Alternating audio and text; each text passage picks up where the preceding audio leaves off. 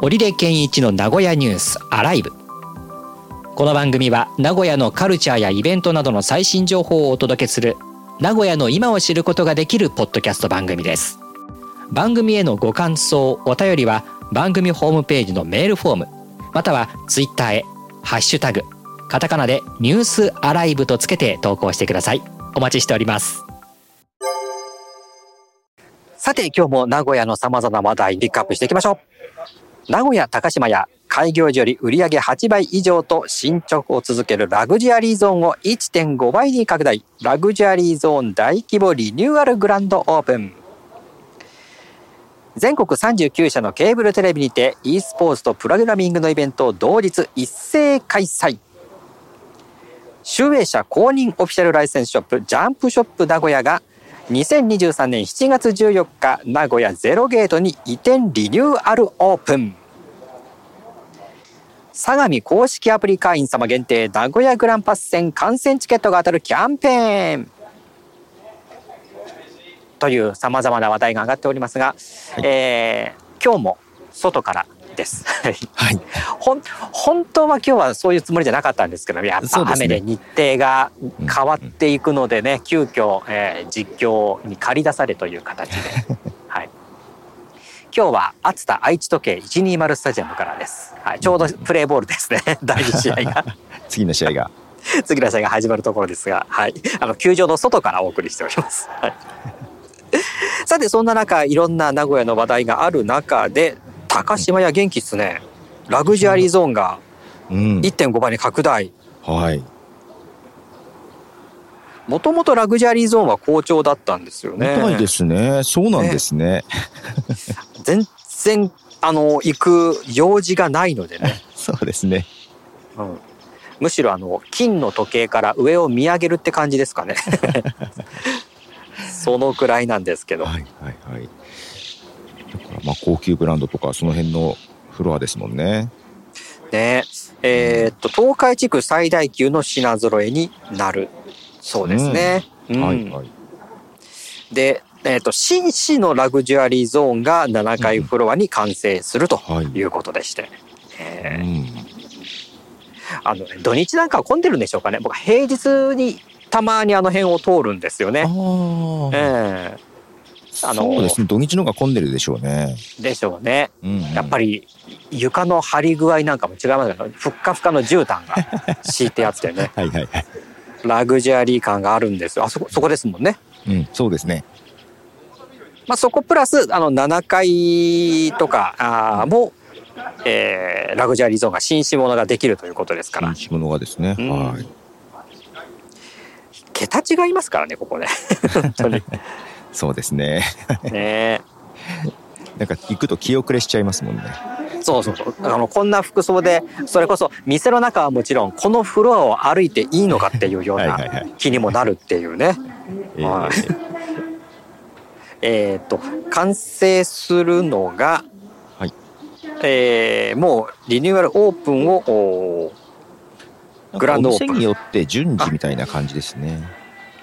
段階的に春からもうリニューアルしてる中で8月の終わりとか9月の頭中旬にかけてのオープンというのもこれからあるということですね。すね。10月26とかそうですね。9月2日とかありますね。はい。はい、なんか覗いてみたらいいのかなっていう気にもなるけどそれもなんか気遅れするような。確かに、えー、そういうリニューアルがある中でやっぱ入りやすいのはどっちかというとジャンプショップかな。ああジャンプショップですね。ジャンプショップの方が。ある、うん、これはそうか移転リニューアルなんですね。えー、っともともとオアシスにあったものですよね、これね。はい、えー、これがゼロゲートに移転、はい、7月14日。えー、っと矢場公園の近くですねそうですね、うん、はい。はいあの大津通りからも入れそうな大津通りの横大津通り沿いに立っている建物みたいですけど、うん、あんまりここ行ったことないんですけど、うん、あ僕も入ったことはないかな、うん、比較的あ最近できたそうですそうです、うん。建物ですよね。あのアップルストア名古屋栄から12ブロックくらい南に行ったところにある。ね、ビルですけども、うん。なんかオアシスからどんどんこういったものが撤退していくようなイメージがあるのは気のせいですかね。あ確かにそうですよね。うん。なんか人の流れっていうのも感じずにはいられないような感じでして、まあ、あの辺り境のあの辺りっていうのは人がやっぱり少なくなっているのかそれとも何かテナントの入れ替えに当たっているのかそうですねロフトも閉めちゃいましたしね。ねえ、うんうんうん、まあ境がこれからまた、あのー、まあ、ホテルもできましたし、それから中日ビルも新しくなるっていうことだったらまたこれから境も盛り上がっていくかもしれませんけどね。今回ゼロゲートはパルコの辺ですよね。うんうん。ちょっと南側あの辺もだからちょっと盛り上がる部分はあるのかな。あそうですね。またそこういうものができると人の流れとかも変わってきそうなんでね。変わりますよね。うん、はい。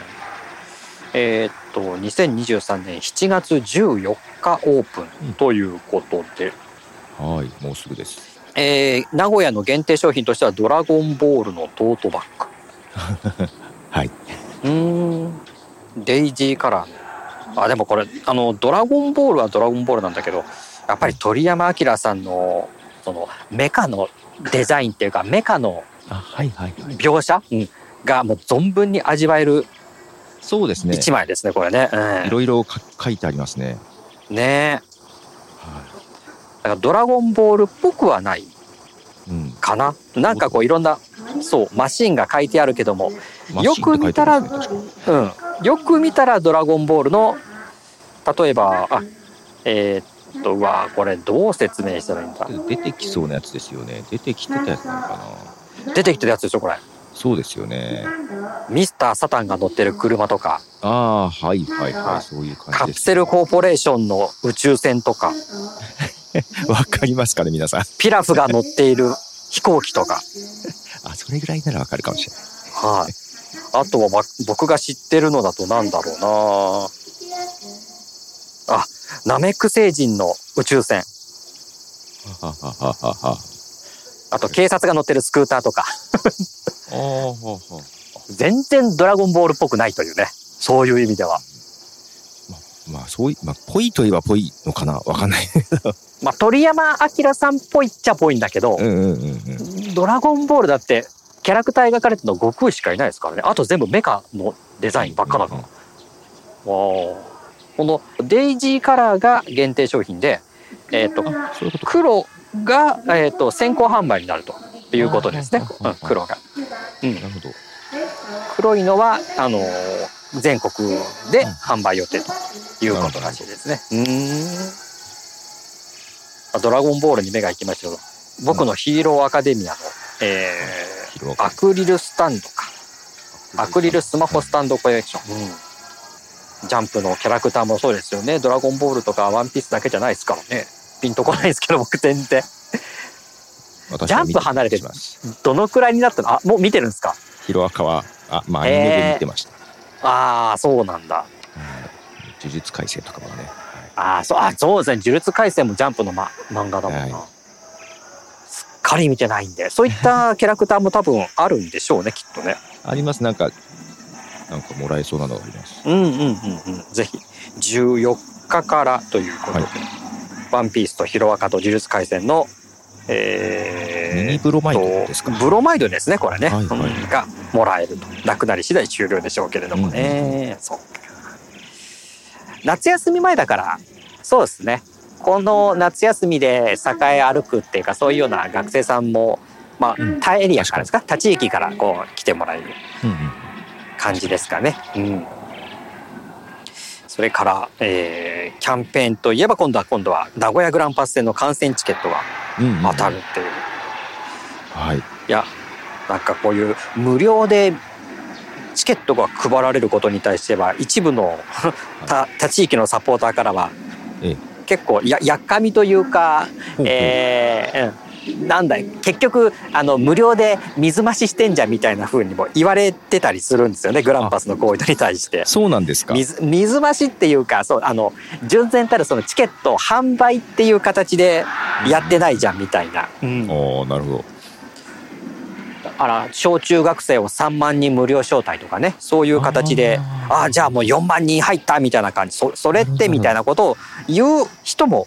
いるはいるみたいですけど。うん、まあでも空いてるんだったらねあのスカスカのスタジアムでやるくらいだったらどういう形でも埋めていた方がねいいわけだし。うん、どうなんでしょう。か、まあ、けどこれは相模さんがまとめて買ってみたいな感じですよね、はい、多分ね。今回のはそうですね、えー、相模の公式アプリから、ねうんはい、応募ができる、えー、グランパスのホーム戦のチケットが、うん、えー、30, 30組はい、30ですね。はい。それから、えー、レプリカも当たる。レプリカか、えー、チケットどちらかが当たるということですね。なるほど。スペシャルユニフォーム、えー、グランパス戦。でも8月の13日か9月の2日か3日に開催されるグランパス戦の開戦チケットが当たる。ということですけれども、今グランパスも調子がいいので。はい。はい。僕この後今日あの朝はこの熱田愛知時計120スタジアムで高校野球の実況ありましたけど夜はトヨタスタジアムで、はい、まさに J リーグの、はい、首位攻防戦を実況しますんで。首位攻防戦を。ラジオで、ね、はい、え横浜 F・ マリノスと対戦する一戦をですねやってくると、うんうんうん、はいでそれが夜盛り上がると思いますよで天気持ってるんではいはいはい多分これそれを見てチケットの売れ行きもまた変わってくるのかな。ああ、確かに確かに。こういうものって天気に左右されますからね。いや、左右されますよね。はい。ずっと雨で、ちょっとね、あの、警報級の雨なんてことも言われてる中で、うんうん、どうしようかなと思ってる方が、チケット見て、うん、あ、これ首位攻防だしね、えー、うん、行きたいけども、天気悪そうだしなと思ってる人が、これからの天気予報を見て、いけるんじゃないかって思ったら、ね、ってほしいな、うん、やっぱ天気で迷いますからね。迷いますね。また豊スタのやっぱり3万人台の後半に入ると全然イメージ違いますからねああ人数がですよね、ええ、もう声もすごい勢いで渦巻きますからねスタジアムが、うん、そういった雰囲気作りもぜひという感じなんですが、はい、あとは e スポーツ。ケーブルテレビとのコラボレーションっていう感じなんでしょうかね。これ e スポーツって、はい、このこの場合の e スポーツってなんでぷよぷよなんでしょうねいつもいつも。なんか多いですよね。ね。ぷよぷよは果たしてスポーツなのかっていうなんとなくこうもやっとしたものを感じるんだけど。e スポーツはまあ結構幅広いですね。まあね、あの、ゲームをそういった形でプレイすることが、まあ、スポーツ的な、その、反射神経とかね、そういう面でのスポーツだっていう、うん、えー、ことなので、決してスポーツゲームをやることが e スポーツではないわけですから。ないですよね。ね。ええー、あと結構幅広い年代でできますもんね、ぷよぷよ、ね、そこでしょうね。うん。なんか荒野行動とかコールオブデューティーとかって言われても、なかなかこう全員がこう間口が広いかっていうとそこまでではないと思うので、うん、今回も小学生親子ペアでの参加のやつとかもありますもんね。ですね。小学生がやれるっていうのがいいですもんね。うん、うん、これケーブルテレビです。はい、コミュニティネットワークセンターですもんね。ね。うん、本社名古屋ということで、はい、はい、これもあのケーブルテレビがそのやっぱり回線を持ってるわけじゃないですか。光か光回線ですか。ケーブル回線というか、それでのこの、うん、あのネットができるっていうところからのこの e スポーツっていうつながりなんでしょうけど、そうですよね。ストレスなくできる感じで、はい。で今回のこちらなんですけど全国一斉にプログラミング教室と大会予選をやって、決勝トーナメントは、えー、会場間をオンラインでつないで同時開催するというのは業界初、ケーブルテレビ業界だからこそできるという珍しい試みだったそうです。そういうことですよね。うん。だからこれも変すごいなだから。全然その場所にいて違うところの人と対戦するっていうことにもなってくるのか。うんそうですね。すごいですね。ねで午前中はそのプログラミングの体験教室があると。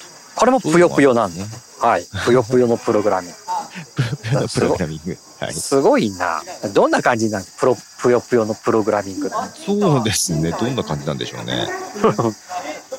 あの、色によってなんか、イベントが発生するとか、そういうふうにこう、プログラミングされてるのかな。組み合わせることで、プログラミが、プログラムが走るみたいな。まあ、どういうふうにだから作ってるのかっていうのが一旦がわかるかもしれないですよね。うん、ですね。うんまあ、こういったところからプログラミング興味を持ってっていう方もね、出そうです。だから e スポーツっていう方に進む人もいれば、プログラミングっていうふうに進む人もいそうなんで。ね、はい。まあ、夏休みらしいイベントがいくつかありますね、こうやってね。はい、はい、そうですね。というね、ということで、ぜひ行けるところに行って、私は高島にはちょっとラグジュアリースペースがまだ敷居が高い 気がしますが、はい、臆せずに行こうかなと思います。はい。ということで今日もまだいくつかお届けしました。